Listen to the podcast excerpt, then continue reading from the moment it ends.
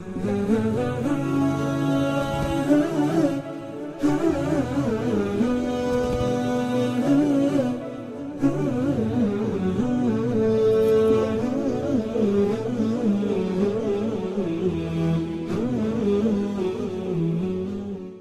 الله الرحمن الرحيم الحمد لله رب العالمين وصلى الله وسلم وبارك على سيدنا ونبينا محمد وعلى اله وصحبه اجمعين اللهم علمنا ما ينفعنا وانفعنا بما علمتنا وارزقنا جميعا الإخلاص والسداد في القول والعمل. حياكم الله والاخوه والأخوات الكرام في هذا اللقاء السابع والثلاثين بعد المئة من لقاءات التعليق على تفسير آه، ناصر الدين عبد الله بن عمر البيضاوي الشافعي رحمه الله تعالى. واليوم هو الأحد العاشر من شهر ربيع الأول من عام 1440 للهجرة. وكنا وقفنا عند نهاية قول الله تعالى وإذا ناديتم إلى الصلاة اتخذوها هزوا ولعبا ذلك بأنهم قوم لا يعقلون. وأشرنا فيها إلى أن هذه الآية دليل كما ذكر البيضاوي رحمه الله وذكر غيره أيضا مثل القرطبي رحمه الله في تفسيره أن هذه الآية فيها دليل على أن الأذان مشروع للصلاة. بمعنى أن هذه الآية هي تكاد تكون الآية الوحيدة في القرآن الكريم التي تدل على مشروعية الأذان للصلوات الخمس. آه، وهناك الآية الأخرى التي في سورة الجمعة. يا أيها الذين آمنوا إذا نودي للصلاة من يوم الجمعة فاسعوا إلى ذكر الله. فهذه خاصة بالنداء إلى صلاة الجمعة. أما هذه الآية التي في سورة المائدة فهي تدل على مشروعية الأذان للصلوات الخمس لأن وردت لأنها وردت في معرض ذم من يستهزئ بهذه الشعيرة وإذا ناديتم إلى الصلاة اتخذوها هزوا ولعبا. فذم الذين يستهزئون ويتخذونها هزوا ولعبا وهم المنافقون واليهود ذمهم فدل ذلك على أنها مما يمدح لا مما يذم وأنها مشروعة للصلوات. وذكر البيضاوي يقول روي أن نصرانيا بالمدينة كان إذا سمع المؤذن يقول أشهد أن محمد رسول الله. قال أحرق الله الكاذب. يدعو يعني. فدخل خادمه ذات ليلة بنار وأهله نيام فتطاير شررها في البيت فأحرقه وأحرق أهله. وهذه الرواية رويت عن السدي إسماعيل بن عبد الرحمن السدي المفسر. وذكرها ابن جرير الطبري في جامع البيان ونقلها عنه عدد من المفسرين مثل البيضاوي والزمخشري وغيرهم. لعلنا نواصل من الآية التي بعدها. قل يا أهل الكتاب هل تنقمون منا؟ تفضل يا شيخ أحمد. بسم الله والحمد لله والصلاة والسلام على رسول الله صلى الله عليه وسلم. اللهم اغفر لنا ولشيخنا وللمسلمين أجمعين. قال الإمام البيضوي رحمه الله قل يا أهل الكتاب هل تنقمون منا؟ هل تنكرون منا وتعيبون؟ يقال نقم منه كذا إذا أنكره وانتقم إذا كافأه. وقرئ تنقمون. تنقمون بفتح القاف وهي لغة. إلا أن آمنا بالله وما أنزل إلينا وما أنزل من قبل الإيمان بالكتب المنزلة كلها. وأن أكثركم فاسقون عطف على أن آمنا وكأن المستثنى لازم لازم الأمرين وهو المخالفة. أي ما تنكرون منا إلا مخالفتكم حيث, دخل حيث دخلنا الإيمان وأنتم خارجون منه. أو كان الأصل أو كان الأصل واعتقاد أن أكثركم فاسقون فحذف المضاف أو على ما أي وما تنقمون منا إلا الإيمان بالله وبما أنزل وبأن أكثركم فاسقون أو على علة محذوفة والتقدير هل تنقمون منا إلا أن آمنا لقلة إنصافكم وفسقكم أو نصب بإضمار فعل يدل عليه هل تنقمون أي ولا تنقمون أن أكثركم فاسقون أو رفع على الابتداء والخبر محذوف أي وفسقكم ثابت معلوم عندكم ولكن حب الرياسة والمال يمنعكم عن الإنصاف. والآية خطاب ليهود سألوا رسول الله صلى الله عليه وسلم عمن يؤمن به فقال آمنا بالله وما أنزل إلينا. إلى قوله ونحن له مسلمون. فقالوا حين سمعوا ذكر عيسى لا نعلم دينا شرا من دينكم. نعم. آه هذه الآية فيها تلقين للنبي صلى الله عليه وسلم. فيها قل قل يا أهل الكتاب قل يا محمد لأهل الكتاب. والآيات التي فيها تلقين للنبي صلى الله عليه وسلم وهو خطاب خطاب الله لنبيه صلى الله عليه وسلم بقل تقريبا 318 آية في القرآن الكريم. قل يا أهل الكتاب قل يا أيها الكافرون قل هو الله أحد قل قل قل قل. وهذا فيه يعني تعليم مباشر من الله للنبي صلى الله عليه وسلم كيف يجيب على أسئلة المشركين أو المنافقين أو اليهود أو النصارى وغيرهم فالله سبحانه وتعالى يقول هنا خطابا لأهل الكتاب وأهل الكتاب قلنا مرارا أنه إذا أطلقت فهي المقصود بها اليهود والنصارى. والمقصود بالكتاب جنس الكتاب الكتب المنزلة السابقة على هؤلاء. قل يا أهل الكتاب هل تنقمون منا إلا أن آمنا بالله؟ وما أنزل إلينا وما أنزل من قبل وأن أكثركم فاسقون. هل تنقمون؟ معناه هل تنكرون علينا؟ أو تعيبون علينا؟ يقال نقم منه كذا أي أنكره. وهناك قراءة أخرى ولكنها قراءة شاذة. قل يا أهل الكتاب هل تنقمون علينا؟ بدل تنقمون. واللغة الفصيحة أو المشهورة هي تنقمون بكسر القاف وليس بفتحه إلا أن آمنا بالله وما أنزل إلينا وما أنزل من قبل. بمعنى الذي جعلكم تنكرون علينا يا أهل الكتاب ما نحن فيه من الإيمان بمحمد صلى الله عليه وسلم وبكل الكتب السابقة أنكم أننا نحن آمنا بكل الأنبياء وبكل الكتب وأنتم تخالفوننا في ذلك فتؤمنون ببعض الكتاب وتكفرون ببعض. فاليهود يؤمنون بموسى ولكنهم يكفرون بعيسى وبمحمد. والنصارى يؤمنون بموسى وبعيسى لكنهم يكفرون بمحمد. أما المسلمون فإنهم يؤمنون بمحمد وبعيسى وبموسى وبإبراهيم وهكذا. فلذلك يعني تحتمل هذه الآية عدة احتمالات. إلا هل تنقمون منا إلا أن آمنا بالله وما أنزل إلينا وما أنزل من قبل وأن أكثركم فاسقون. فقال عطف على أن آمنا وكأن المستثنى لازم الأمرين. فيكون التقدير ما تنكرون منا إلا مخالفتكم. حين دخلنا الإيمان ولكن أنتم خارجون عنه. ويدخل تحت الإيمان. هنا الإيمان بالله والإيمان بالرسل وبالكتب السابقة. أو كأن الأصل واعتقاد أن أكثركم فاسقون. يعني هل هل هل تنقمون منا إلا اعتقاد أننا آمنا بالله وما أنزل إلينا وما أنزل من قبل وكفركم. وكل الخيارات التي ذكرها البيضاوي هنا خيارات صحيحة تجيزها الصيغة اللغوية للآية. هل تنقمون منا إلا أن آمنا بالله وما أنزل إلينا وما أنزل من قبل وأن أكثركم فاسقون. فتحتمل أن تكون كل هذه معا أو بعضها دون بعض. قال والآية خطاب ليهود. سألوا رسول الله صلى الله عليه وسلم عما يؤمن به فقال آمنا بالله وما أنزل إلينا وما أنزل من قبل. إلى آخر الآيات كما في سورة البقرة وقد مرت معنا. فقالوا حين سمعوا أنهم يؤمنون بعيسى اليهود لا يؤمنون بعيسى. فقالوا لا نعلم دينا شرا من دينكم. وهذا أخرجه ابن ابن جرير عن ابن عباس وأخرجه البيهقي أيضا على أنه سبب لنزول هذه الآية لكنه لم يثبته من صححوا أسباب النزول لم يروا أن هذا الإسناد صحيح لأن فيه آه، في سنده آه، محمد ابن أبي محمد وهذا مجهول لا يعرف من هو هذا الرجل.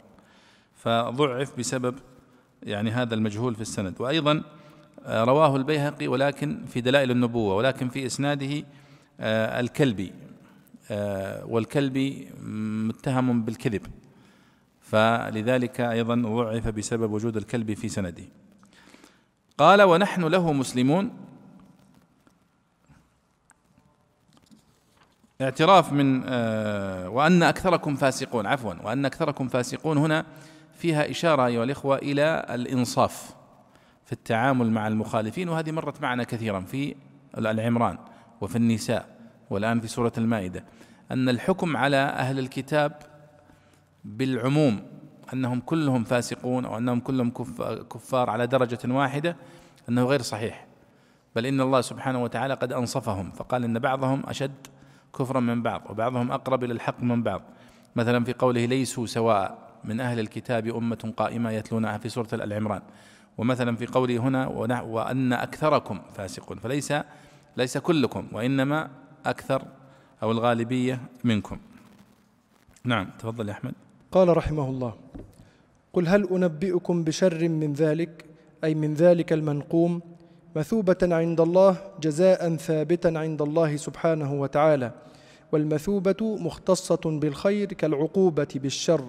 فوضعت ها هنا موضعها على على طريقة قوله تحية بينهم ضرب وجيع. ونصبها على التمييز عن بشر. من لعنه الله وغضب عليه وجعل منهم القردة والخنازير بدل من بشر على حذف مضاف أي بشر أي بشر من أهل ذلك. بشر من أهل ذلك من لعنه الله. أو بشر من ذلك دين من لعنه الله. أو خبر محذوف أو خبر محذوف أي هو من لعنه الله وهم اليهود أبعدهم الله من رحمته وسخط عليهم بكفرهم وانهماكهم في المعاصي بعد وضوح الآيات. ومسخ بعضهم قردة وهم أصحاب السبت وبعضهم خنازير وهم كفار أهل مائدة عيسى عليه الصلاة والسلام. وقيل كلا المسخين في أصحاب السبت مسخت شبانهم قردة ومشايخهم خنازير. وعبد الطاغوت عطف على صلة من؟ وكذا عبد الطاغوت على البناء للمفعول ورفع الطاغوت. وعبد بمعنى صار معبودا فيكون الراجع فيكون الراجع محذوفا أي فيهم أي فيهم أو, بي أو بينهم.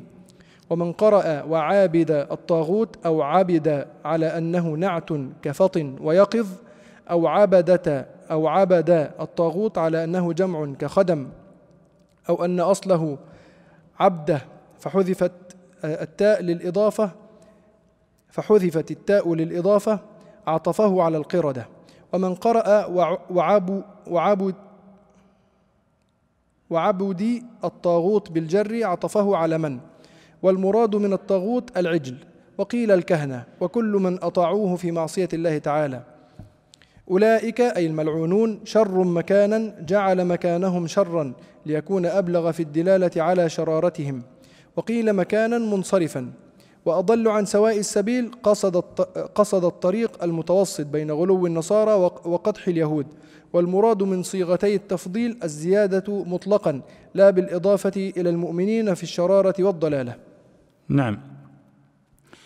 قل أيضا هل أنبئكم بشر من ذلك مثوبة عند الله؟ خطاب للنبي صلى الله عليه وسلم وهو يخاطب اليهود الذين استنكروا على النبي صلى الله عليه وسلم وعلى المسلمين إيمانهم بكل الأنبياء وكل الكتب السابقة.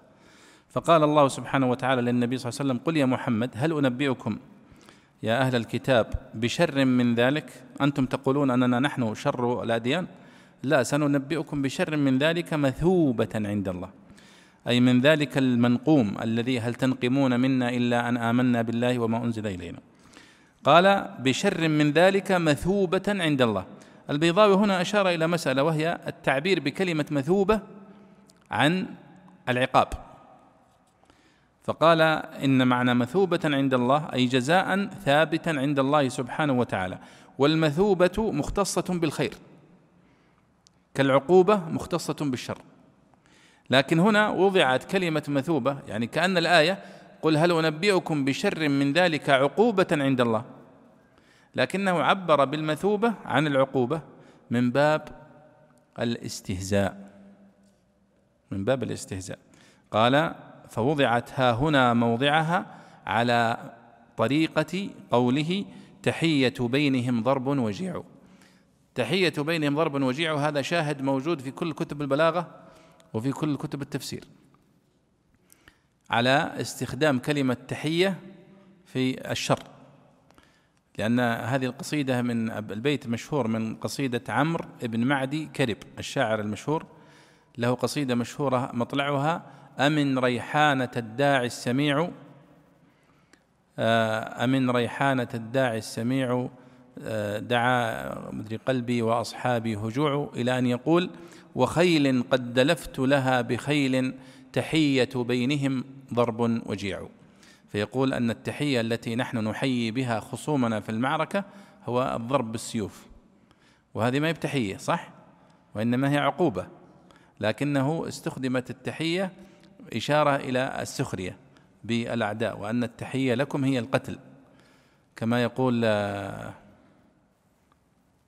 عنترة في يقول آه، حصاني كان دلال المنايا فخاض غمارها وشرى وباع وسيفي كان في الهيجة طبيبا يداوي رأس من يشكو الصداع.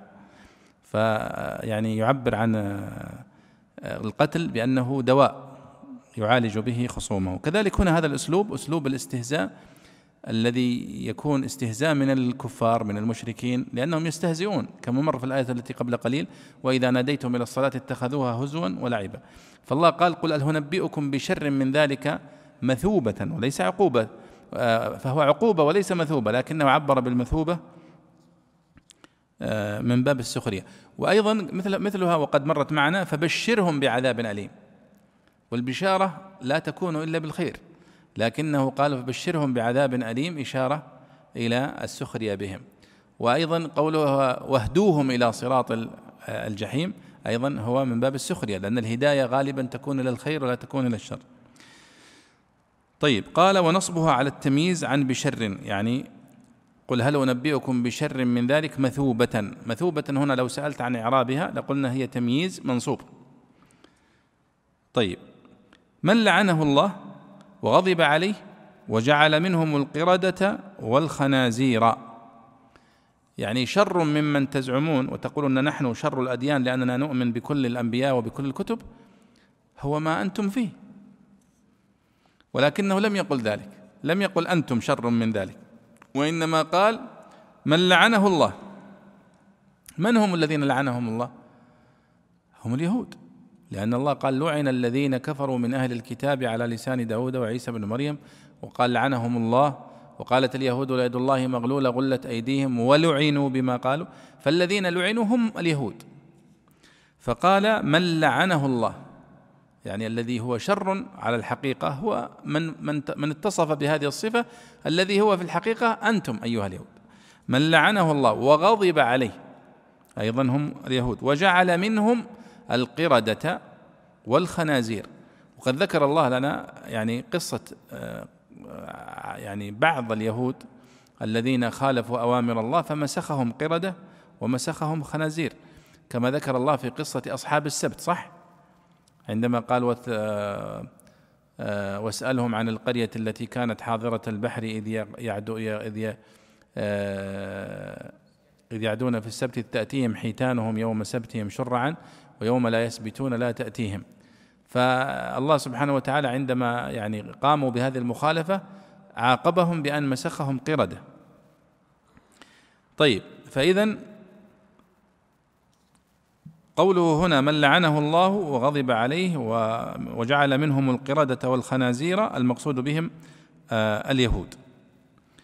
آه، فهم يعني شر هم هم الذين يستحقون أن يوصفوا بأنهم آه، أشر وأقبح. طيب. قال ومسخ بعضهم قردة وهم أصحاب السبت وبعضهم خنازير وهم كفار أهل مائدة عيسى عليه الصلاة والسلام. هذا على الرواية وستأتي معنا هل فعلا نزلت المائدة أو لم تنزل؟ هذه مسألة خلافية بين المفسرين. منهم من يرى أن المائدة نزلت فعلا ومنهم من آمن بها ومنهم من كفر ومنهم من يرى أنها لم تنزل هذه المائدة. لأن الله سبحانه وتعالى عندما دعاه عيسى عليه الصلاة والسلام قال الله إني منزلها عليكم فمن يكفر بعد منكم فإني أعذبه عذابا لا أعذبه احدا من العالمين. قالوا فقال عيسى اذا لا يا رب. ما دام أن فيها عقوبة شديدة لمن لا يؤمن فلا نريد أن تنزل هذه المائدة. لأنه يعلم أن أنه معظمهم سوف لن يؤمن بها. ومنهم من يقول أنها نزلت. عدد كبير من المفسرين يرى أنها نزلت وأن من صفتها كذا وكذا. وممن رأى أنها نزلت آه، الإمام ابن العربي صاحب أحكام القرآن وغيره. قال وعبد الطاغوت. عطف على صلة من؟ يعني من لعنه الله؟ من هنا اسم موصول. ودائما في كتب اللغة أو في في اللغة أن كل اسم موصول لا بد له من جملة صلة تأتي بعده.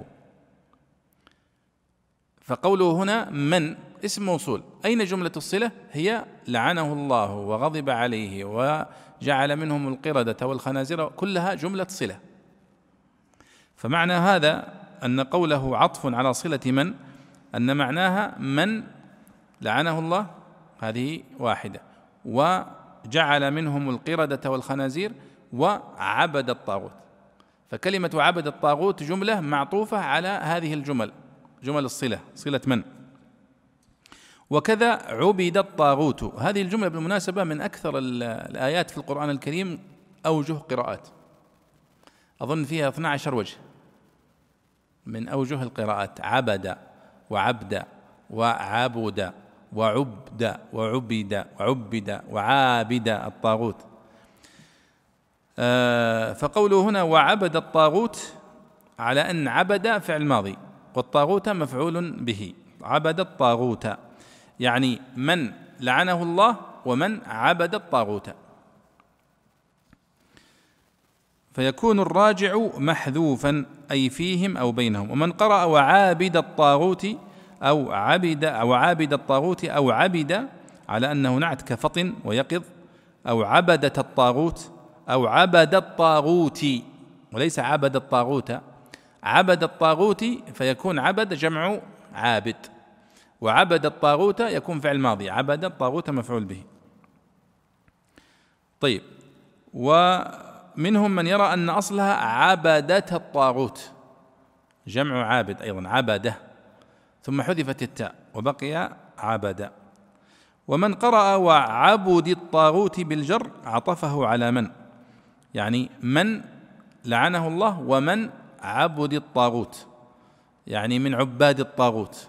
وهذه القراءة الثانية مؤثرة فعلا يعني يختلف المعنى بها. عبد الطاغوت عبد الطاغوت وعبد الطاغوت. طيب قال والمراد من الطاغوت العجل. يعني اليهود. أن المقصود بعبد الطاغوت هم اليهود لأنهم عبدوا العجل واتخذوه معبودا. والطاغوت في الحقيقة مأخوذ من الطغيان. مأخوذ من الطغيان الطاغوت. وهذا التركيب يعني نادر في اللغة طاغوت آه، مبالغة في الطغيان. فالطاغوت كل ما عبد من غير الله ورضي بذلك. يسمى طاغوتا. فيدخل فيه كل ما عبد من دون الله. لكن خصص المفسرون العجل لأنه يعني ذكر في القرآن ونص عليه. وقيل الكهنة وكل من أطاعوه في معصية الله يسمون طاغوت وجمعها طواغيت. قال أولئك شر مكانا وأضل عن سواء السبيل. وسواء السبيل هو قصد الطريق كما يقول البيضاوي هنا قصد الطريق هو وسط الطريق وأوسطه. قصد الطريق المتوسط بين غلو النصارى وقدح اليهود والمراد من صيغة التفضيل الزيادة مطلقا. يعني أولئك شر مكانا وأضل عن سواء السبيل. فشر هنا وأضل هي صيغة أفعل. كلمة شر أصلا هي أشر في اللغة العربية.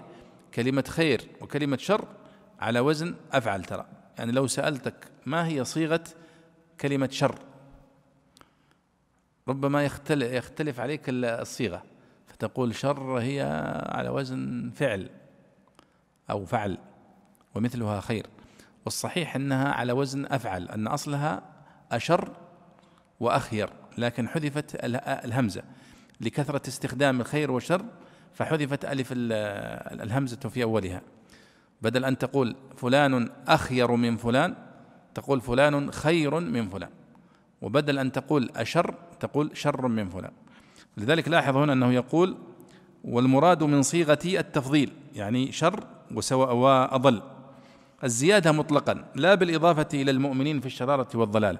يعني الآن هم يقولون هل, هل تنقمون منا إلا أن آمنا؟ ثم قال قل هل أنبئكم بشر من ذلك مثوبة عند الله؟ من لعنه الله إلى آخره. فقال في آخر الآية أولئك شر مكانا وأضل عن سواء السبيل. دائما في اللغة العربية أن صيغ المبالغة أو عفوا صيغ التفضيل تستلزم مفضلا ومفضلا عليه. فتقول فلان أطول من فلان. ولا تقول فلان أطول مطلقا. لا أطول من من؟ لابد أن تضع يعني آه، يعني جهة أخرى آه، تفضلها عليه. فهنا قوله شر مكانا وأضل عن سواء السبيل. هل معناها أن المسلمين الذين هم ينتقدون هؤلاء اليهود فيهم شر لكن أنتم أكثر شرا؟ وهم فيهم ضلال لكن أنتم أشد ضلالا؟ قال لا. وإنما المقصود بالإضافة إلى المؤمنين. عفوا المقصود بصيغتي التفضيل هنا الزيادة مطلقا. وهذا يعني مثله مثل وصف الله سبحانه وتعالى بنفسه بصيغة التفضيل في مثل قوله الله أعلم حيث يجعل رسالته. فهل معناها أن فيه تفضيل بين علم الله وبين علم غيره؟ لا فإن لا مجال للمقارنة بين الله وبين الخلق. وإنما الله أعلم حيث يجعل رسالته المقصود بها سعة علمه سبحانه وتعالى وإحاطته وليس أنه يعني يقارن بغيره من مخلوقاته. نعم. قال رحمه الله وإذا جاءوكم قالوا آمنا نزلت في يهود نافقوا رسول الله صلى الله عليه وسلم أو في عامة المنافقين وقد دخلوا بالكفر وهم قد خرجوا به أي يخرجون من عندك كما دخلوا لم يؤثر فيهم ما سمعوا منك. والجملتان حالان من فاعل قالوا وبالكفر وبه حالان من فاعلي دخلوا وخرجوا. وقد وإن دخلت لتقريب الماضي من الحال ليصح أن يقال حالا أفادت أيضا لما فيها من التوقع أن أمارة النفاق كانت لائحة عليهم. وكان الرسول صلى الله عليه وسلم يظنه ولذلك قال والله أعلم بما كانوا يكتمون. أي من الكفر وفيه وعيد لهم. وترى كثير منهم أي من اليهود أو المنافقين يسارعون في الإثم أي الحرام. وقيل الكذب لقوله عن قولهم الإثم. والعدوان الظلم أو مجاوزة الحد في المعاصي. وقيل الإثم ما يختص بهم والعدوان ما يتعدى إلى غيرهم. وأكلهم السحت أي الحرام خصه بالذكر للمبالغة. لبئس ما كانوا يعملون لبئس شيئا عملوه. لولا ينهاهم الربانيون والأحبار عن قولهم الإثم وأكلهم السحت تحضيض لعلمائهم على, على النهي عن ذلك فإن لولا إذا دخل على الماضي أفاد التوبيخ وإذا دخل على المستقبل أفاد التحضيض. لبئس ما كانوا يصنعون أبلغ من قوله لبئس ما كانوا يعملون من حيث إن الصنع عمل الإنسان بعد تدرب فيه وترو وتحري إجادة ولذلك ذم به خواصهم ولأن ترك الحسنة أقبح من مواقعة المعصية لأن النفس تتلذذ لأن النفس تلتذ بها وتميل إليها. ولا كذلك ترك الإنكار عليها فكان جديرا بأبلغ الذم نعم. قال الله سبحانه وتعالى يصف هؤلاء المنافقين وأيضا اليهود. قال واذا جاءوكم قالوا آمنا وقد دخلوا بالكفر وهم قد خرجوا به. هذه نزلت في يهود نافقوا رسول الله صلى الله عليه وسلم فأظهروا الإيمان. وهم ليسوا على الإيمان. فهم من المنافقين كما ذكر ابن جرير الطبري وغيره في سبب نزول هذه الآية. قال وقد دخلوا بالكفر وهم قد خرجوا به. يعني يخرجون من عندك وهم ما زالوا على الكفر وهم أصلا دخلوا إليك وهم على الكفر.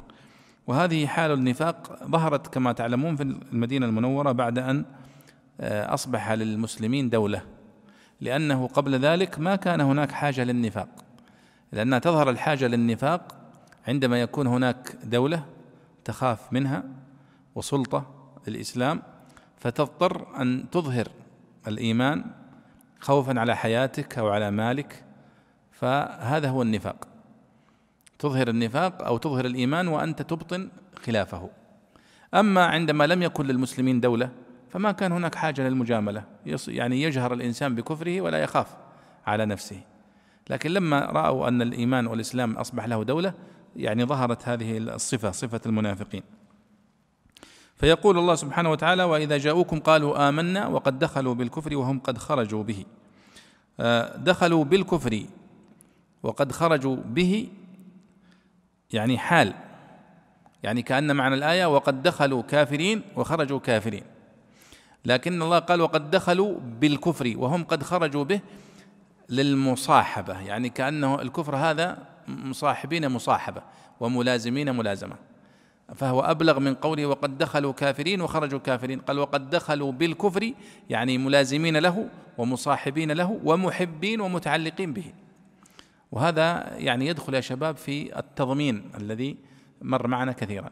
فقوله هنا وقد دخلوا بالكفر وقد وقد خرجوا به يعني إشارة أنهم كأن وقد دخلوا وقد لازموا الكفر وقد التصقوا بالكفر وخرجوا به أيضا. طيب. قال وقد وإن دخلت لتقريب الماضي من الحال ليصح أن يقع حالا أفادت أيضا لما فيها من التوقع أن أمارة النفاق كانت لائحة عليهم. هذه مسألة تحتاج يا شباب إلى استقراء فعلا في فهم لغة العرب. يعني عندما تستخدم العرب قد وتدخل على الفعل الماضي. وقد دخلوا وقد خرجوا. على ماذا تدل؟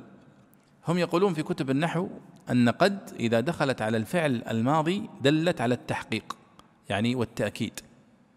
قد سمع الله قول التي تجادلك في زوجها يعني قد سمع أكيد. قد وهكذا. أما إذا دخلت على الفعل المضارع فإنها تدل على التقليل. فتقول مثلا قد تسبق العرجاء وقد يجود البخيل. لكن ورد في القرآن الكريم دخول قد على الفعل المضارع وهي تدل على التأكيد مثل قوله سبحانه وتعالى قد يعلم الله المعوقين منكم والقائلين لإخوانهم هلم إلينا فدخل الفعل قد على الفعل المضارع ولا يمكن أن تقول قد يعلم الله أنه للتقليل. وإنما هو للتأكيد. فلذلك قالوا إذا دخلت على المضارع في حق الله فهي تدل على التأكيد. وذكروا الأمثلة من القرآن الكريم. هنا يقول أن قد عندما دخلت على الماضي وقد دخلوا بالكفر وهم قد خرجوا به فيها إشارة إلى استحضار الحال. كأنهم الآن يدخلون والآن يخرجون أمامك. فيعني يقول هنا أن قد وإن دخلت لتقريب الماضي من الحال يعني تصوير الماضي كأنك تعيشه الآن. أفادت أيضا أن أمارة النفاق كانت لائحة عليهم بمعنى أنهم وإن أظهروا الإيمان إلا أن عدم الإيمان كان لائحا من علامات وجوههم يدركها من أنار الله بصيرته فيعرف في وجوههم الكفر. كما قال تعرف في وجوه الذين كفروا المنكر. يعني الكفر وهو أشد نوع المنكر. طيب وكان الرسول صلى الله عليه وسلم يظنه يعني يظن بهم أنهم ليسوا بمؤمنين على حقيقة الإيمان. ولذلك قال الله والله أعلم بما كانوا يكتمون. أي من الكفر وفيه وعيد لهم. ثم قال الله وترى كثيرا منهم يسارعون في الإثم والعدوان وأكلهم السحت. لبئس ما كانوا يعملون. أي من اليهود أو من المنافقين. من اليهود إذا كان المنافقون من اليهود. وإذا كانوا المنافقين وليسوا من اليهود فهم يعني يشمل المنافقين. فقال وترى كثيرا منهم يسارعون في الإثم. وكلمة الإثم كلمة عامة. يدخل فيها أشياء كثيرة من المحرمات. فقال يسارعون في الإثم أي الحرام. وقيل الكذب.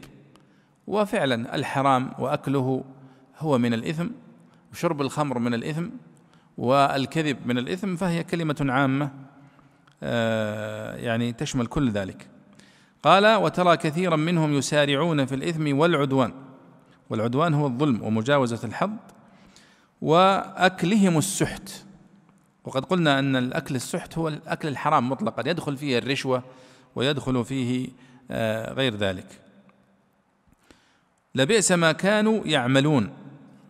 لولا ينهاهم الربانيون والأحبار عن قولهم الإثم وأكلهم السحت. يعني الله سبحانه وتعالى ينكر على علماء اليهود والنصارى تقصيرهم في الأمر بالمعروف والنهي عن المنكر فيما بين فيما بينهم.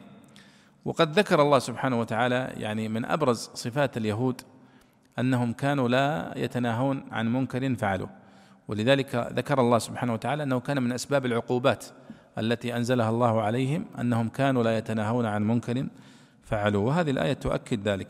يقول لولا ينهاهم الربانيون. لولا هنا حرف يدل على التحضيض. لولا ينهاهم. فهو تحضيض لعلمائهم على النهي عن ذلك. قال فإن لولا إذا دخل على الماضي أفاد التوبيخ. لولا نهاهم. وإذا دخل على المستقبل أفاد التحضيض. لولا هو من حروف المعاني التي تدل على التحضيض من معانيها التحضيض. لولا استيقظت مبكرا لولا كذا. قال إذا دخل على الماضي أفاد التوبيخ وإذا دخل على المستقبل أفاد التحضيض. هنا لولا ينهاهم. ينهى فعل مضارع والفعل المضارع هو يدل على المضارع يعني الحال ويدل على المستقبل. فإذا المقصود بها هنا التحضيض. لبئس ما كانوا يصنعون. قال أبلغ من قوله لبئس ما كانوا يعملون التي قبلها. لماذا؟ قال لأن الصنع عمل الإنسان بعد تدرب فيه وترو وتحري إجادة وهذه من استخراجات الزمخشري نقلها عنه البيضاوي. الزمخشري هذه طبيعته في استخراج هذه الدقائق في الكلام. لماذا جاء التعبير لبئس ما كانوا يصنعون؟ قبلها قال لبئس ما كانوا يعملون. وش الفرق بين يعملون ويصنعون؟ فقال يعملون هي مطلق العمل بغض النظر إذا كان متقنا لهذا العمل أو غير متقن. أما يصنعون فهو دليل على أنه يعمل هذا العمل عن صنعة وعن تدرب وعن إتقان وعن إجادة فكان ذمهم على ذلك أشد. فقال لولا ينهاهم الربانيون والأحبار عن قولهم الإثم وأكلهم السحت لبئس ما كانوا يصنعون. فكان لوم هؤلاء العلماء والربانيين والأحبار أشد وهو أبلغ في الذم. ولذلك ذم به خواصهم يعني هؤلاء العلماء الربانيين. ولأن ترك الحسنة أقبح من مواقعة المعصية لأن النفس تلتذ بها وتميل إليها ولا كذلك ترك الإنكار عليها فكان جديرا بأبلغ الذنب وسبق معنا الحديث عن معنى الربانيين تذكرون أن الرباني هو العالم الذي يجمع مع العلم التربية وحسن التهذيب. وبعض المفسرين قالوا هو الذي يربي تلاميذه بصغار العلم قبل كباره. فمعنى ذلك أن لديه حكمة وحسن تدبير وحسن سياسة. أما الحبر فهو العالم مطلقا. لكن الرباني هو العالم المربي. نعم. قال رحمه الله وقالت اليهود يد الله مغلولة أي هو ممسك يقتر بالرزق وغل اليد وبسطها مجاز عن البخل والجود ولا قصد فيه إلى إثبات يد وغل وبسط ولذلك يستعمل حيث لا يتصور ذلك كقوله جاد الحمى بسط اليدين بوابل شكرت نداه تلاعه ووهاده. ونظيره من المجازات المركبة شابت لمة الليل. وقيل معناه إنه فقير. لقوله تعالى لقد سمع الله قول الذين قالوا إن الله فقير ونحن أغنياء غلت أيديهم ولعنوا بما قالوا دعاء عليهم بالبخل والنكد أو بالفقر والمسكنة أو بغل الأيدي حقيقة يغلون أسارى في الدنيا ومسحوبين إلى النار في الآخرة. فتكون المطابقة من حيث اللفظ وملاحظة الأصل كقولك سبني سب الله دابرة. بل يداه مبسوطتان ثن اليد مبالغة في الرد ونفي البخل عنه تعالى وإثباتا لغاية الجود. فإن غاية ما يبذله السخي من ماله أن يعطيه بيديه. وتنبيها على منح الدنيا والآخرة وعلى ما يعطى للاستدراج وما يعطى للإكرام. ينفق كيف يشاء تأكيد لذلك أي هو مختار في إنفاقه يوسع تارة ويضيق أخرى على حسب مشيئته ومقتضى حكمته. لا على تعاقب سعة وضيق في ذات في ذات يد ولا يجوز جعله حالا من الهاء للفصل بينهما بالخبر ولأنها مضاف إليها. ولا من اليدين إذ لا ضمير لهما فيه ولا من ضميرهما لذلك. والآية نزلت في فنحاص بن عازوراء فإنه قال ذلك لما كف الله عن اليهود ما بسط عليهم من السعة بشؤم تكذيبهم محمدا صلى الله عليه وسلم وأشرك فيه الآخرون لأنهم رضوا بقوله وليزيدن كثيرا منهم ما أنزل إليك من ربك طغيانا وكفرا أي هم طاغون كافرون ويزدادون طغيانا وكفرا بما يسمعون من القرآن كما يزداد المريض مرضا من تناول الغذاء الصالح للأصحاء وألقينا بينهم العداوة والبغضاء إلى يوم القيامة فلا تتوافق قلوبهم ولا تتطابق أقوالهم. كلما أوقدوا نارا للحرب اطفاها الله كلما أرادوا حرب الرسول صلى الله عليه وسلم وإثارة شر عليه ردهم الله سبحانه وتعالى بأن أوقع بينهم منازعة كف بها عنه شرهم. أو كلما أرادوا حرب أحد غلبوا فإنهم لما خالفوا حكم التوراة سلط الله عليهم بخت نصر ثم أفسدوا فسلط عليهم فطرس الرومي ثم أفسدوا فسلط عليهم المجوس ثم أفسدوا فسلط عليهم المسلمين.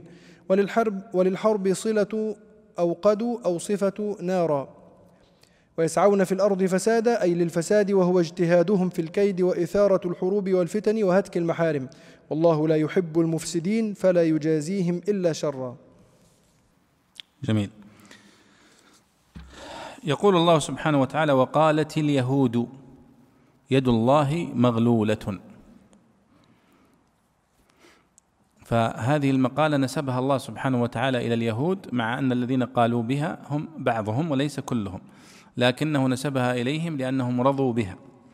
فقال وقالت اليهود يد الله مغلولة أي هو ممسك يقتر بالرزق يعني بخيل.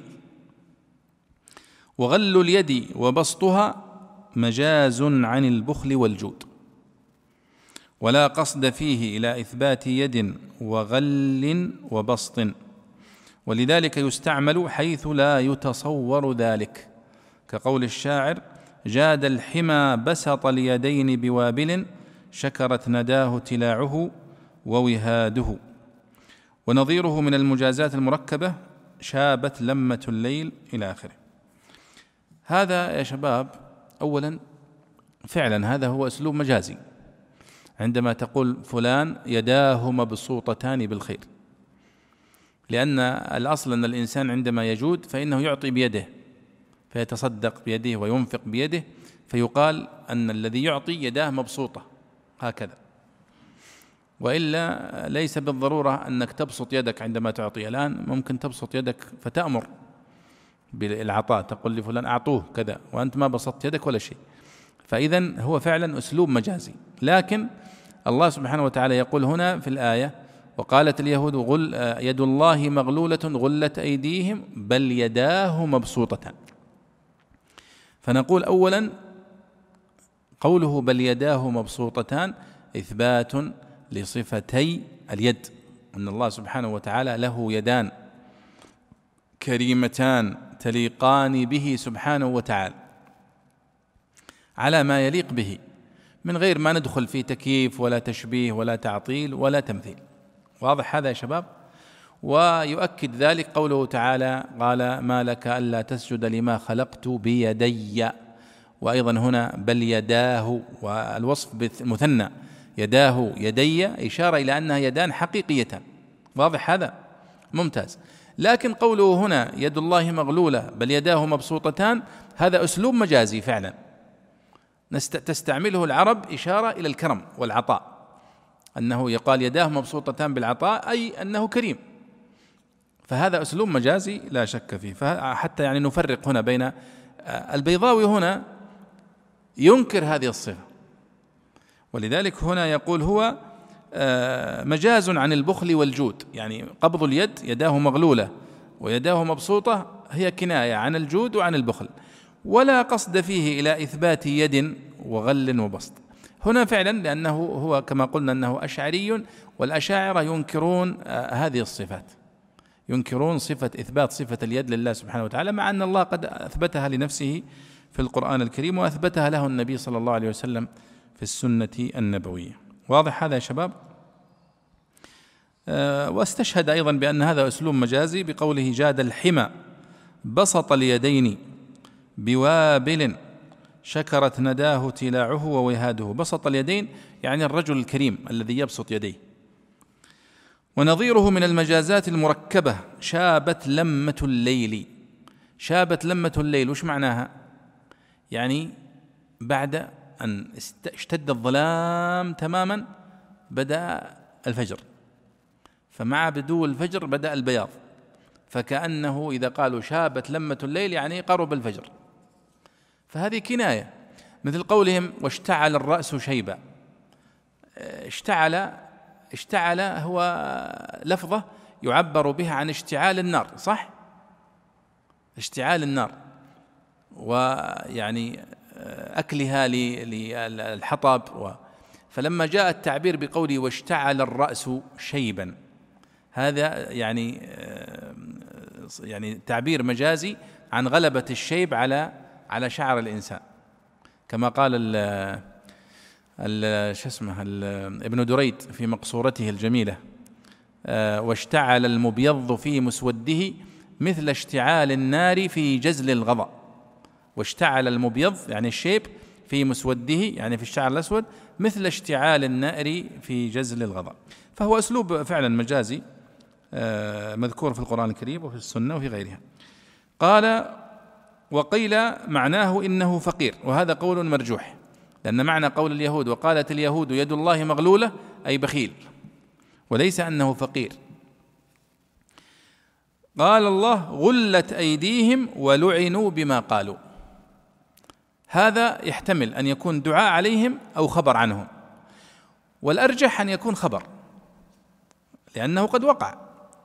فقوله سبحانه وتعالى غلت أيديهم ولعنوا بما قالوا قال البيضاوي هنا دعاء عليهم بالبخل والنكد.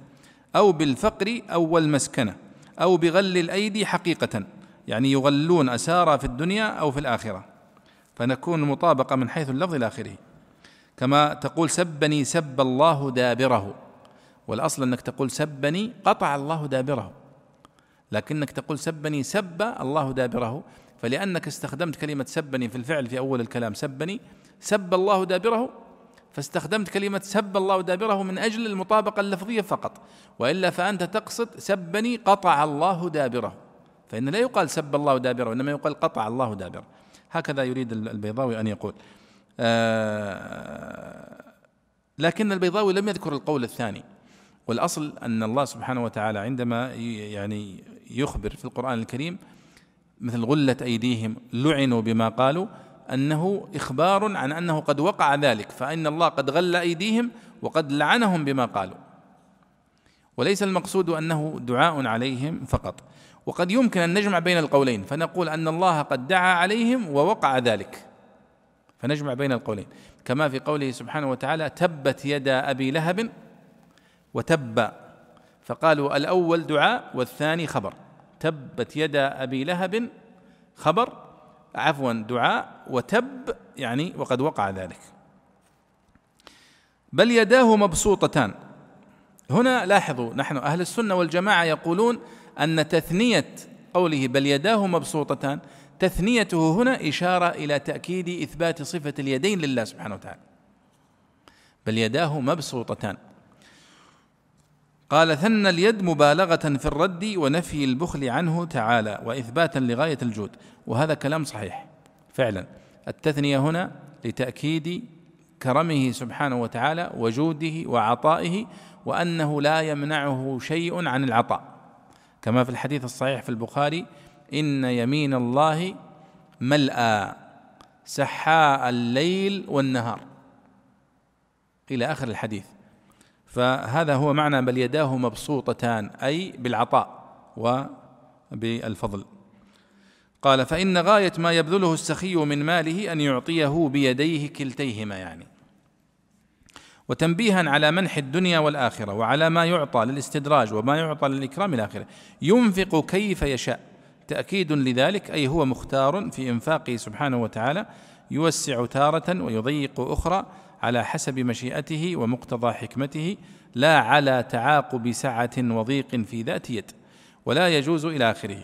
وهذا صحيح أن بل يداه مبسوطتان ينفق كيف يشاء متى شاء كيف يشاء. ولكن عطاءه يختلف باختلاف حكمته في هذا وفي منع هذا وفي عطاء هذا.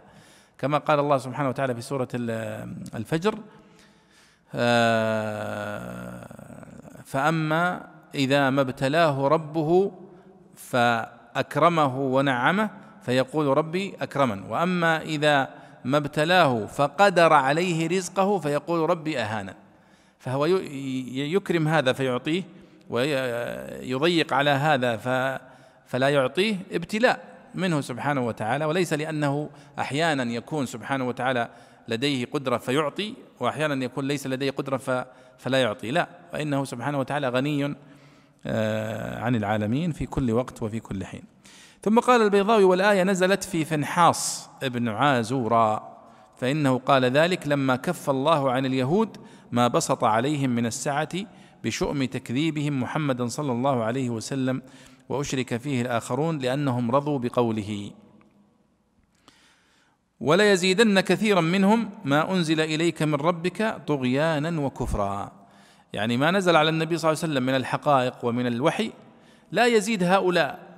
اليهود إلا طغيان وكفر مع أنهم يعلمون أنه صديق أنه صدق وحق عن الله سبحانه وتعالى. فهم طاغون كافرون يزدادون طغيانا وكفرا بما يسمعون من القرآن كما يزداد المريض مرضا من تناول الغذاء الصالح للأصحاء.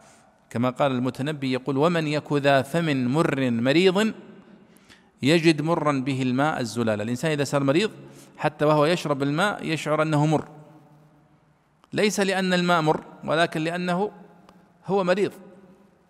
فكذلك هؤلاء لما في قلوبهم من الكفر والتكذيب يرون ما ينزل من الوحي أنه يعني دافع لهم إلى مزيد من الطغيان والتكذيب والكفر والعياذ بالله.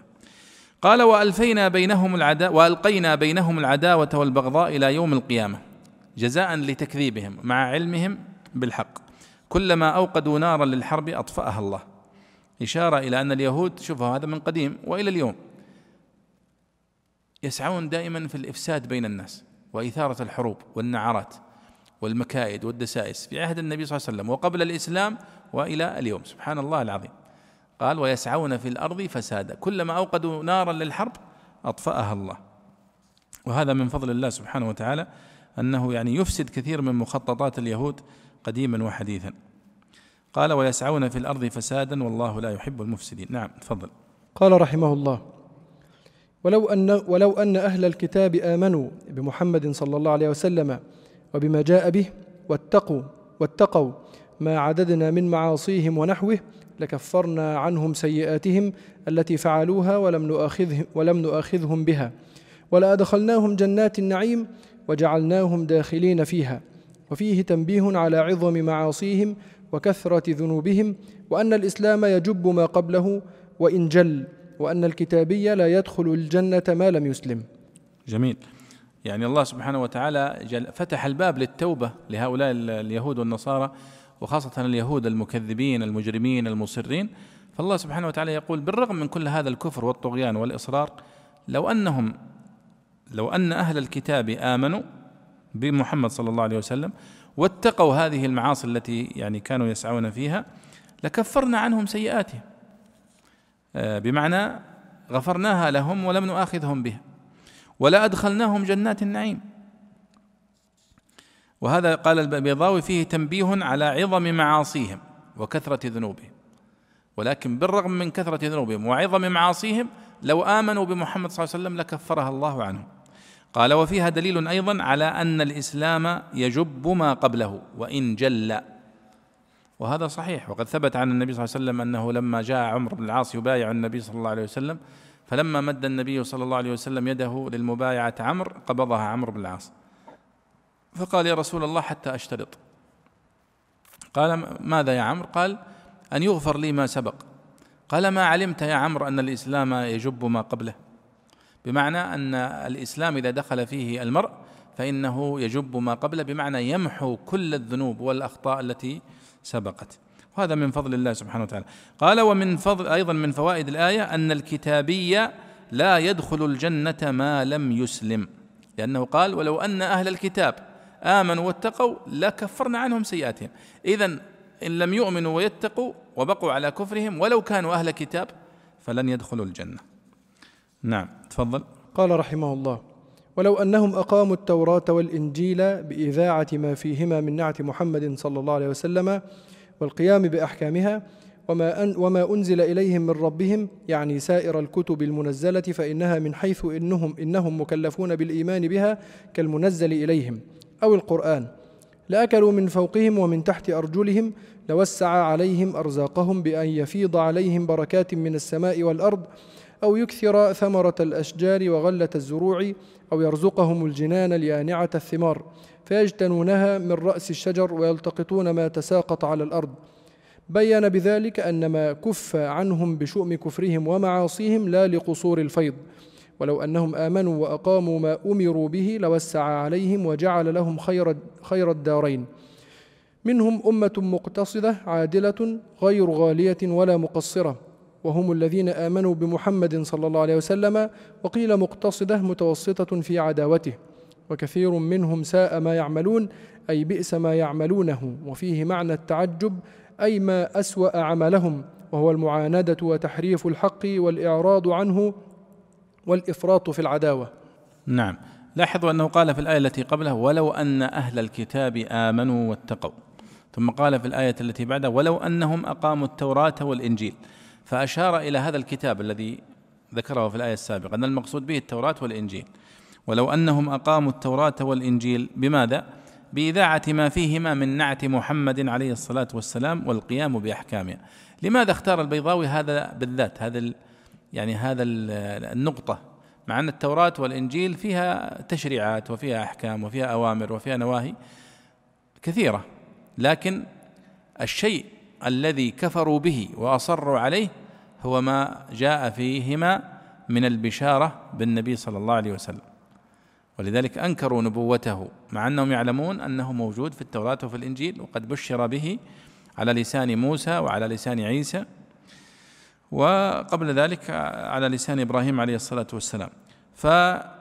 فقوله هنا ولو أنهم أقاموا التوراة والإنجيل بإذاعة ما فيهما من نعت النبي صلى الله عليه وسلم والقيام بأحكام. وما أنزل إليهم من ربهم. يعني سائر الكتب المنزلة. فإنهم من حيث إنهم مكلفون بالإيمان بها كالمنزل إليهم. يعني النصارى مكلفون بأن يؤمنوا بما أنزل على الأنبياء السابقين. إضافة إلى ما نزل عليهم من الإنجيل. فهم مؤمنون مكلفون بالإيمان بما في التوراة وغيره كذلك المؤمنون أيضا هم نحن مكلفون بالإيمان بالكتب السابقة. لأن من من شروط الإيمان أو أركانه الإيمان بالله وملائكته وكتبه صح؟ فنحن نؤمن بأنه أنزل على موسى كتابا اسمه التوراة وأنزل على عيسى كتابا اسمه الإنجيل وأنزل على داود كتاب اسمه الزبور وأنزل على إبراهيم كتابا سماها الصحف صحف إبراهيم.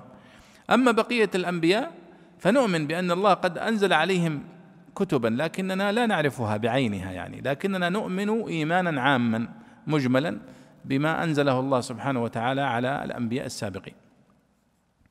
قال ماذا سيكون لهم من الفضل؟ قال لاكلوا من فوقهم ومن تحت أرجلهم. لاحظوا هنا وش معنى؟ لاكلوا من فوقهم ومن تحت أرجلهم. مبالغة في أن الله سوف يوسع عليهم في الرزق بشكل كبير جدا. فيأكلون من فوقهم ومن تحت أرجلهم. قول البيضاوي هنا في تفسيرها لوسع عليهم أرزاقهم بأن يفيض عليهم بركات من السماء والأرض. فمن فوقهم إشارة إلى ما ينزل من السماء من الرزق المطر وغيره. ومن تحت أرجلهم أي ما تنبته الأرض لهم من ثمراتها. يكثر ثمرة الأشجار وغلة الزروع أو يرزقهم الجنان اليانعة الثمار فيجتنون من رأس الشجر ويلتقطون ما تساقط. وبين بذلك أن ما كف عنهم بشؤم كفرهم ومعاصيهم لا لقصور الفيض. بمعنى أن ما يصيب الناس من القحط والشدة ليس لأن الله ليس لديه قدرة على آه، إكرامهم وإعطائهم ولكن لأنهم أهل شؤم بسبب معاصيهم. فدل على أن المعاصي والذنوب هي سبب ما يصيب الناس من القحط. ولذلك أخبر النبي صلى الله عليه وسلم أنه قال آه، أن لولا البهائم لم يمطروا صح؟ يعني أنه لولا البهائم التي في الأرض لم يمطر بعض الناس لكثرة كفرهم ومعاصيهم وذنوبهم. قال ولو أنهم آمنوا وأقاموا ما أمروا به لوسع عليهم وجعل وجعل لهم خير الدارين. ثم وصفهم هؤلاء أهل الكتاب قال منهم ليسوا سواء. نفس الكلام اللي قبل شوية اللي تكلمنا عن العدل مع هؤلاء.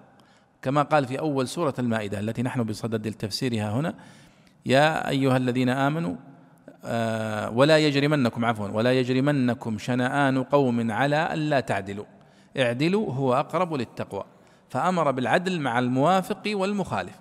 بل نص على المخالف الذين نبغضه بأنه يجب علينا العدل معه. فمن باب أولى أن نعدل مع آه، من من من سواهم. قال منهم أمة مقتصدة يعني هؤلاء أهل الكتاب منهم أمة مقتصدة. مقتصدة أي عادلة غير غالية ولا مقصرة. قيل أنهم هم الذين آمنوا من أهل الكتاب وقيل أنهم من كفار أهل الكتاب لكن ليسوا في عداوتهم وفي كفرهم كبعضهم الذين بالغوا في العداوة وفي الكفر وفي العناد. قال وكثير منهم ساء ما يعملون. أي بئس ما يعملونه وفيه تعجب من عداوتهم وإفراطهم فيها وخاصة إذا كانوا من أهل العلم من أهل العلم بالكتاب. نعم. قال رحمه الله يا أيها الرسول بلغ ما أنزل إليك من ربك جميع ما أنزل إليك غير مراقب أحدا ولا خائف مكروها. وإن لم تفعل وإن لم تبلغ جميعه كما أمرتك فما بلغت رسالته فما أديت شيئا منها. لأن كتمان بعضها لأن كتمان بعضها يضيع ما أدي منها كترك بعض أركان الصلاة فإن غرض الدعوة ينتقد به أو فكأنك ما بلغت شيئا منها كقوله فكأنما قتل الناس جميعا من حيث إن كتمان البعض والكل سواء في الشفاعة واستجلاب العقاب وقرأ نافع وابن عامر وأبو بكر رسالاته بالجمع وكسر التاء. والله يعصمك من الناس عدة وضمان من الله سبحانه وتعالى بعصمة روحه صلى الله عليه وسلم بعصمة روحه صلى الله عليه وسلم من تعرض الأعادي وإزاحة من تعرض الأعادي وإزاحة لمعاذيره. إن الله لا يهدي القوم الكافرين لا يمكنهم مما يريدون بك. وعن النبي صلى الله عليه وسلم بعثني الله برسالاته فضقت بها ذرعا فأوحى الله تعالى إلي إن لم تبلغ رسالتي عذبتك وضمن لي العصمة فقويت فقويت. وعن أنس رضي الله تعالى عنه كان رسول الله صلى الله عليه وسلم يحرس حتى نزلت فأخرج رأسه من قبة أدم فقال انصرفوا يا أيها الناس فقد عصمني الله تعالى. وعن أن وعن كان رسول الله صلى الله عليه وسلم يحرس حتى نزلت فأخرج رأسه من قبة أدم فقال انصرفوا يا أيها الناس فقد عصمني الله عصمني الله من الناس وظاهر الآية يوجب تبليغ كل ما أنزل ولعل المراد به تبليغ ما يتعلق به مصالح مصالح مصالح العباد وقصد بإنزاله إطلاعهم عليه فإن من الأسرار الإلهية ما يحرم ما يحرم إفشاؤه. جميل. هذا الخطاب للنبي صلى الله عليه وسلم بصفة الرسالة يا أيها الرسول بلغ ما أنزل إليك. قال البيضاوي جميع ما أنزل إليك غير مراقب أحدا ولا خائف مكروها. وإن لم تفعل يعني لم تبلغ جميعه كما أمرتك فما بلغت رسالته. وفي قراءة آه، نافع وابن عامر وشعبة فما بلغت رسالاته. يعني فما أديت شيئا منها لأن كتمان بعضها يضيع ما أدي منها كترك بعض أركان الصلاة فإن غرض الدعوة ينتقض به أو فكأنك ما بلغت شيئا منها كقوله فكأنما قتل الناس جميعا. طيب. البيضاوي هنا طبعا ذكر أن يقول ظاهر الآية يوجب تبليغ كل ما أنزل ولعل المراد به تبليغ ما يتعلق به مصالح العباد فقط يعني وقصد بإنزاله إطلاعهم عليه فإن من الأسرار الإلهية ما يحرم إفشاؤه. إذا أولا الله سبحانه وتعالى نادى النبي صلى الله عليه وسلم بوصف الرسول يا أيها الرسول. وكلمة الرسول فيه إشارة إلى أنه مرسل برسالة والغرض من الرسالة بلاغها. فجاء التعبير بيا أيها الرسول ولم يقل يا أيها النبي مثلا يا أيها الرسول بلغ ما أنزل إليك من ربك. الأمر الثاني قول البيضاوي أن المقصود تبليغ كل ما أنزل إليه. نعم. هذا هو الصحيح أن ظاهر الآية يدل على تبليغ كل ما أنزل به مما أمر بإبلاغه للناس وتعليمه للناس.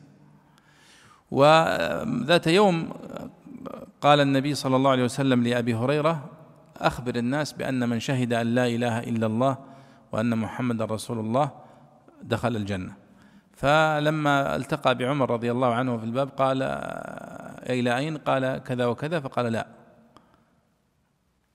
فلما قال ذلك للنبي صلى الله عليه وسلم قال يا رسول الله إذا يتكل. فإذا هو لم يسمح له ببلاغها والنبي صلى الله عليه وسلم وافقه على ذلك.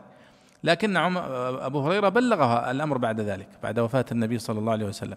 فهناك أشياء فعلا لم تكن يعني واجبة الإبلاغ لكنها ممكنة. لكن هناك ما لا يتم دين الناس ومصالحهم إلا به فقد بلغه النبي صلى الله عليه وسلم.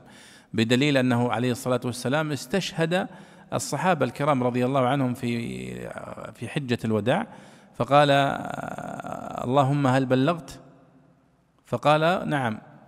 فقال الصحابة رضي الله عنهم نشهد أنك قد بلغت. فيقول النبي صلى الله عليه وسلم وهو يرفع إصبعه إلى السماء اللهم أشهد اللهم أشهد. آه قال والله يعصمك من الناس. إن الله لا يهدي القوم الكافرين. هنا هذه الآية المقصود بها فعلا هو عصمة النبي صلى الله عليه وسلم من أذى الناس وقدرتهم على أن ينال أن ينالوه بسوء. كان النبي صلى الله عليه وسلم يتخذ له حراسا وكان ممن حرسه عليه الصلاة والسلام علي بن أبي طالب وكان ممن حرسه الزبير بن العوام وغيرهم من الصحابة الكرام رضي الله عنهم. كانوا يحرسون النبي صلى الله عليه وسلم بسيوفهم ويتعاقبون على حراسته عليه الصلاة والسلام. فلما نزلت هذه الآية وهي كما تعلمون متأخرة نزلت سورة المائدة متأخرة تعتبر نزلت. يعني كما ثبت في نزولها أنها نزلت بعد آه، الحديبية بعد صلح الحديبية والحديبية قد وقعت في السنة السادسة من الهجرة. يعني ما ما نزلت هذه الآيات إلا في آخر أربع سنوات من حياة النبي صلى الله عليه وسلم. فتكفل الله بحماية النبي صلى الله عليه وسلم ولذلك كما لأن نزلت هذه السورة في سفر. والنبي صلى الله عليه وسلم كان في السفر يتخذ له خباء. إذا نزل عليه الصلاة والسلام في منزل اتخذ له خباء خيمة صغيرة ويبات فيها. وهناك من يحرسه خارج الخيمة. فلما نزلت هذه الآية قالوا أخرج رأسه عليه الصلاة والسلام من الأدم من الخيمة أو من الخباء وقال انصرفوا. يقول ذلك للحرس الذين كانوا يحرسونه. فدل هذا على أن المقصود بيعصمك من الناس عصمة عصمة لدمك. فلا يستطيع أحد أن ينالك بسوء فيقتلك أو يؤذيك. وهذا الذي كان فالنبي صلى الله عليه وسلم لم يتعرض بعد ذلك لمن يحاول اغتياله أو قتله حتى توفي صلى الله عليه وسلم على فراشه. قال آه عدة شوف والله يعصمك من الناس. يقول البيضاوي هي عدة وضمان من الله سبحانه وتعالى بعصمة روحه صلى الله عليه وسلم من تعرض الأعادي وإزاحة لمعاذيره. إن الله لا يهدي لا يهدي القوم الكافرين لا يمكنهم مما يريدون بك مع إن الله لا يهدي القوم الكافرين عامة بمعنى لا يهديهم للحق ولا يهديهم للصواب. لكنه هنا خصها بعدم تمكينهم من قتل النبي صلى الله عليه وسلم. ثم ذكر الأحاديث التي تدل على ذلك. نعم.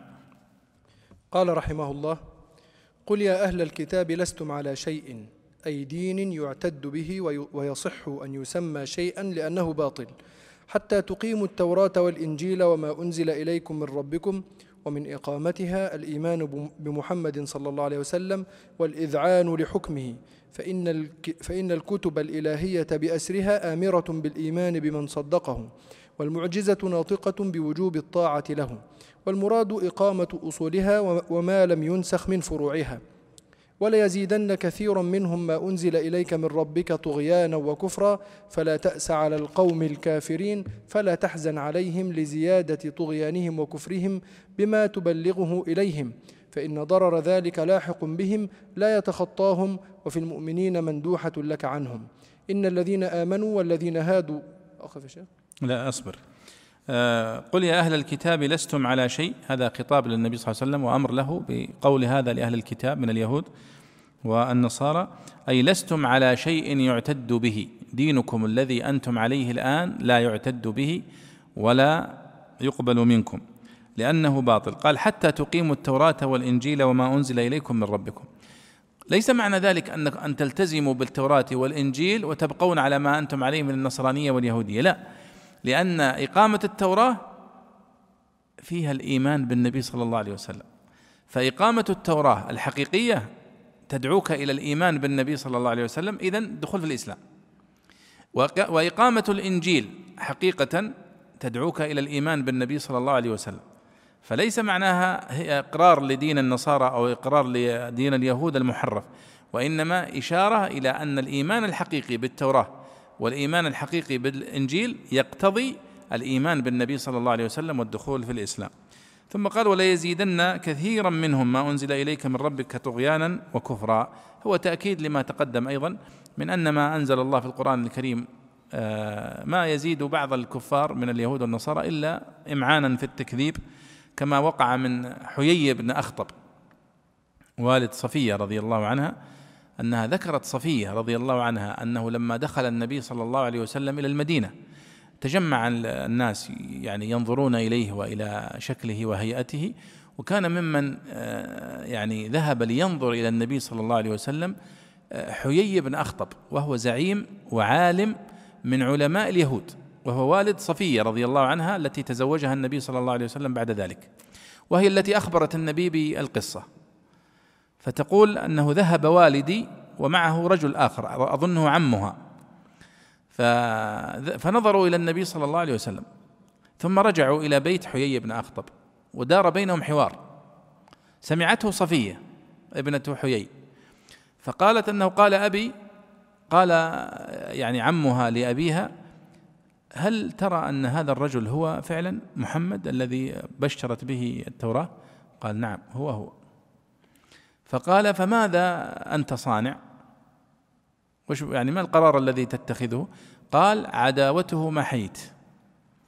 يعني ما ينفع فيه أنه عرف الحق ولا شيء بالعكس عرف الحق ولم يزده ذلك إلا إصرار على الكفر وعلى الباطل. قال فلا تحزن عليهم لزيادة طغيانهم وكفرهم فإن ضرر ذلك لاحق بهم لا يتخطاهم. نعم. تفضل يا شيخ. قال رحمه الله إن الذين آمنوا والذين هادوا والصابئون والنصارى سبق تفسيره في سورة البقرة. والصابئون رفع على الابتداء وخبره محذوف والنية به التأخير عما في حيز إن. والتقدير إن الذين آمنوا والذين هادوا والنصارى حكمهم كذا والصابئون كذلك. كقوله فإني وقيار بها لغريب وقوله وإلا فاعلموا أن وأنتم بغاة ما بقينا في شقاق. أي فاعلموا أن بغاة وأنتم كذلك وهو كاعتراض دل به على أنه لما كان الصابئون مع ظهور ضلالهم وميلهم عن الأديان كلها يتاب عليهم إن صح منهم الإيمان والعمل الصالح وكان غيرهم أولى بذلك. ويجوز أن يكون والنصارى معطوفا عليه ومن آمن. ويجوز أن يكون والنصارى معطوفا عليه ومن آمن خبرهما. وخبر إن مقدر دل عليه ما, بعد ما بعده كقوله نحن بما عندنا وأنت بما عندك راض والرأي مختلف. ولا يجوز عطفه ولا يجوز عطفه على محل إن واسمها فإنه مشروط بالفراغ من الخبر. إذ لو عطف عليه قبله كان الخبر خبر المبتدأ وخبر إن معا فيجتمع عليه عاملان. ولا على الضمير في هاد لعدم التأكيد والفصل. ولأنه يوجب كون الصابئين هودا. وقيل إن بمعنى نعم وما بعدها في موضع الرفع بالابتداء. وقيل الصابئون منصوب بالفتحة وذلك كما جوز بالياء جوز بالواو. كما جوز بالياء جوز بالواو. من آمن بالله واليوم الآخر وعمل صالحا في محل الرفع بالابتداء وخبره فلا خوف عليهم ولا هم يحزنون. والجملة خبر إن أو خبر المبتدأ كما مر والراجع محذوف. أي من آمن منهم. آه، أو النصب على البدل من اسم إن وما عوطف عليه. وقرئ والصابئين وهو الظاهر. والصابي والصابيون بقلب الهمزة ياء. والصابون بحذفها من صبأ بإبدال الهمزة ألفا من صبوت لأنهم صبوا إلى, إلى, إلى اتباع الشهوات ولم يتبعوا شرعا ولا عقلا. نعم. طبعا هذه الآية من الآيات التي في إعرابها إشكال. يقول الله سبحانه وتعالى هنا في المائدة إن الذين آمنوا والذين هادوا والصابئون. فكيف يأتي الصابئون؟ مرفوعة وهي معطوفة على منصوب. آه والنصارى. فيقول البيضاوي سبق تفسيره في سورة البقرة وهو يقصد بها الآية رقم 62 من سورة البقرة آه والتي هي في صفحة آه آية 62 صفحة 106 في الكتاب اللي معنا. قوله تعالى إن الذين آمنوا والذين هادوا والنصارى والصابئين. من آمن بالله واليوم الآخر. سورة البقرة ما في مشكلة. قال إن الذين آمنوا والذين هادوا والنصارى والصابئين.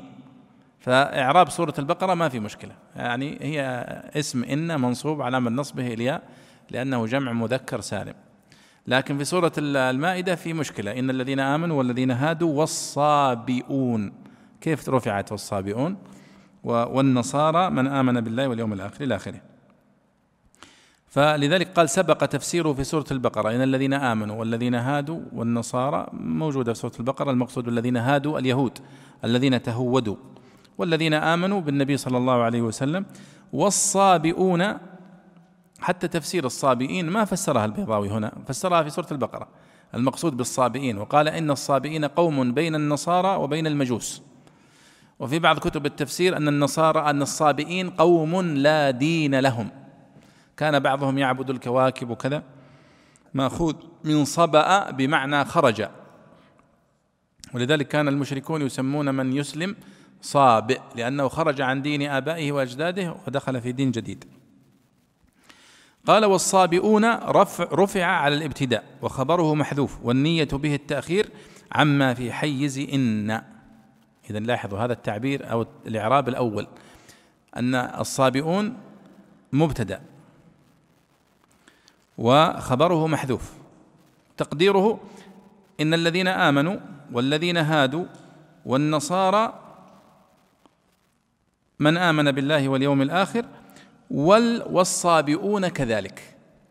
والصابئون كذلك. فقدمه وحقه التأخير. طيب لماذا قدمته؟ قالوا ترتيب زمني. إشارة إلى أن الصابئين قد جاءوا بعد اليهود وقبل النصارى في الترتيب الزمني. واستدل على صحة هذا الإعراب أنه قد يأتي فعلا المبتدأ يقدم بين منصوبات بقول الشاعر وهذا من أشهر شواهد النحو. فمن يك أمسى بالمدينة رحله فإني وقيار بها لغريب. يعني فإني غريب وقيار كذلك. قيار آه، حصانه. فإني وقيار بها لغريب. يعني فإني لغريب وقيار بها لغريب أيضا. فقدم المبتدأ وأخر الخبر. طيب وقول الشاعر الآخر وإلا فاعلموا أن وأنتم بغاة ما بقينا في شقاق وإلا فاعلموا أن وأنتم بغاة. تقدير الكلام وإلا فاعلموا أن بغاة وأنتم بغاة كذلك. فكذلك هنا إن الذين آمنوا والذين هادوا والنصارى والصابئون كذلك. فرفعت بالابتداء. وهو كاعتراض دل به على أنه لما كان الصابئون مع ظهور ضلالهم وميلهم عن الأديان كلها يتاب عليهم إن صح منهم الإيمان والعمل الصالح كان غيرهم أولى بذلك ويجوز أن يكون والنصارى معطوفا عليه ومن آمن خبرهما إلى آخره. طيب اذا هذا هو إعرابها يا شباب، هذا الإعراب الأول والإعراب الثاني قيل إن بمعنى نعم وما بعدها في موضع الرفع بالابتداء. إن الذين آمنوا والذين هادوا والصابئون والنصارى. معناها نعم. إن معناها نعم. الذين هادوا والصابئون والنصارى. فتكون آه، إن هنا ليست الناصبة وإنما بمعنى نعم. وهذا إعراب مذكور في كتب النحو. الإعراب الثالث قيل الصابئون منصوب بالفتحة وذلك كما جوز بالياء جوز بالواو. قوله إن الذين آمنوا والذين هادوا والصابئون فتكون منصوبة بالفتحة مثلها مثل الأسماء التي تنصب بالفتحة. لكن هذا قول مرجوح وأفضلها وأصحها وأشهرها عند النحويين هو الإعراب الأول أنها مبتدأ. قال من آمن بالله واليوم الآخر وعمل صالحا فلا خوف عليهم ولا هم يحزنون. آه، والجملة خبر إن إلى آخره. والصابئون آه، بحذفها من صبأ إلى آخره يعني المقصود بها بيان معنى كلمة صبأ بمعنى خرج من دين إلى دين. ولعلنا آه، نقف عند هذه الآية أيها الإخوة ونجيب على سؤالين هنا وردا ثم نختم إن شاء الله تعالى. آه، السؤال الأول يقول لماذا لا يصرح البيضاوي لمخالفته لمذهب أهل السنة والجماعة في الصفات الخبرية والفعلية؟ آه، الشيخ البيضاوي رحمه الله تعالى هو أشعري كما قلنا والأشاعرة لا يرون أنهم مخالفون لأهل السنة بل يرون أنهم هم أهل السنة. نعم وذلك يسمون أنفسهم دائما أهل السنة. لكن آه، معظم وأكثر السلف الصالح رضي الله عنهم يثبتون هذه الصفات. ومخالفة هذه الصفات الحقيقة ظهرت بعد جيل السلف الصالح رحمهم الله. فظهر فيهم من أهل الكلام والذين تأثروا بالفلسفات اليونانية والاغريقيه وغيرها من يذهب هذا المذهب. يعني كل الانحرافات في التعامل مع صفات الله سببها الانحرافات الإغريقية واليونانية في التعامل مع آلهتهم السابقة. فلما ترجمت الكتب في عهد الدولة العباسية وقعت هذه الانحرافات. كل الانحرافات التي وردت عند أهل السنة. ولا الأصل هو أن اللغة العربية واضحة فكانوا يفهمونها على ما تدل عليه اللغة وتمشي الأمور. لكن لما جاء هؤلاء الفلاسفة وأهل الكلام أهل الكلام الذين يريدون مثل هذه الإشكالات وقعت هذه الانحرافات وظهرت الأشاعرة نسبة إلى أبي الحسن الأشعري مع أن أبا الحسن الأشعري رحمه الله نفسه رجع عنها ورجع إلى مذهب الإمام أحمد في إثبات الصفات وعدم تحريفها ولا تأويلها أبدا. السؤال يقول ما هو القول الراجح في مسألة أن القرآن العظيم كله حقيقة أو يوجد به مجاز؟ آه، هذه مسألة هل في القرآن الكريم مجاز أو ليس فيه مجاز؟ مسألة مشهورة جدا وقد مر معنا ربما مناقشتها في أكثر من مس من من يعني من لقاء. لكن الخلاصة الخلاصة أن القرآن الكريم فيه ما في لغة العرب من الأساليب. والعرب تتكلم بالحقيقة والمجاز. والمقصود بالمجاز عند العرب المقصود عند العلماء طبعا ولا ما في أحد من المتقدمين من العرب كان يسمي الأسلوب هذا أسلوب مجاز أو هذا أسلوب حقيقة. ما فيه. وإنما هم يتكلمون بهذه الطريقة. فيقولون مثلا هذا الرجل كثير الرماد كثير الرماد طويل النجاد فإذا قالوا فلان كثير الرماد هذا مجاز وكناية عن أنه رجل كريم.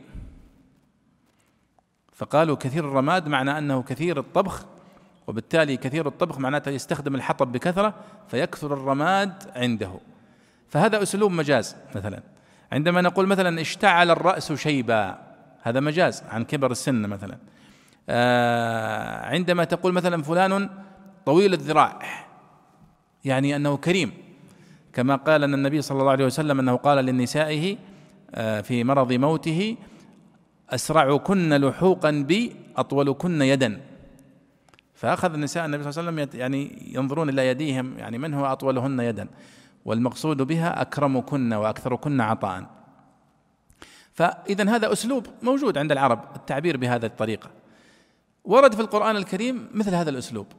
بعض العلماء قال هذا مجاز وبعضهم قال لا يجوز أن نقول أن في القرآن مجاز لأن المجاز يجوز نفيه وإلى آخره. كلام طويل لكن الخلاصة أن القرآن الكريم فيه مجاز وفيه ما أساليب من أساليب العرب هي من أساليب المجازية مثل قوله سبحانه وتعالى واسأل القرية التي كنا و وأما الجدار فكان لغلامين نعم فأتوا أهل قرية استطعموا أهلها فأبوا أن يضيفوهما فوجد فيها جدارا يريد أن ينقض.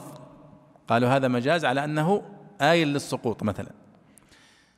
لكننا نقول باختصار شديد أن المجاز في القرآن الكريم لا يدل على نفي الصفات عن الله سبحانه وتعالى وتأويلها وصرفها عن معانيها الحقيقية وهذا الذي هو أكثر ما دعا ابن تيمية رحمه الله من وافقه على نفي المجاز في القرآن الكريم. وهو موضوع طويل جدا موضوع نفي المجاز وإثباته موضوع طويل جدا في القرآن الكريم لكن هذه خلاصته باختصار. نسأل الله سبحانه وتعالى أن يرزقنا الفقه في كتابه وأن يوفقنا للعمل بما فيه على الوجه الذي يرضي يرضيه عنا سبحانه وتعالى. وصلى الله وسلم على سيدنا ونبينا محمد وعلى آله وصحبه أجمعين.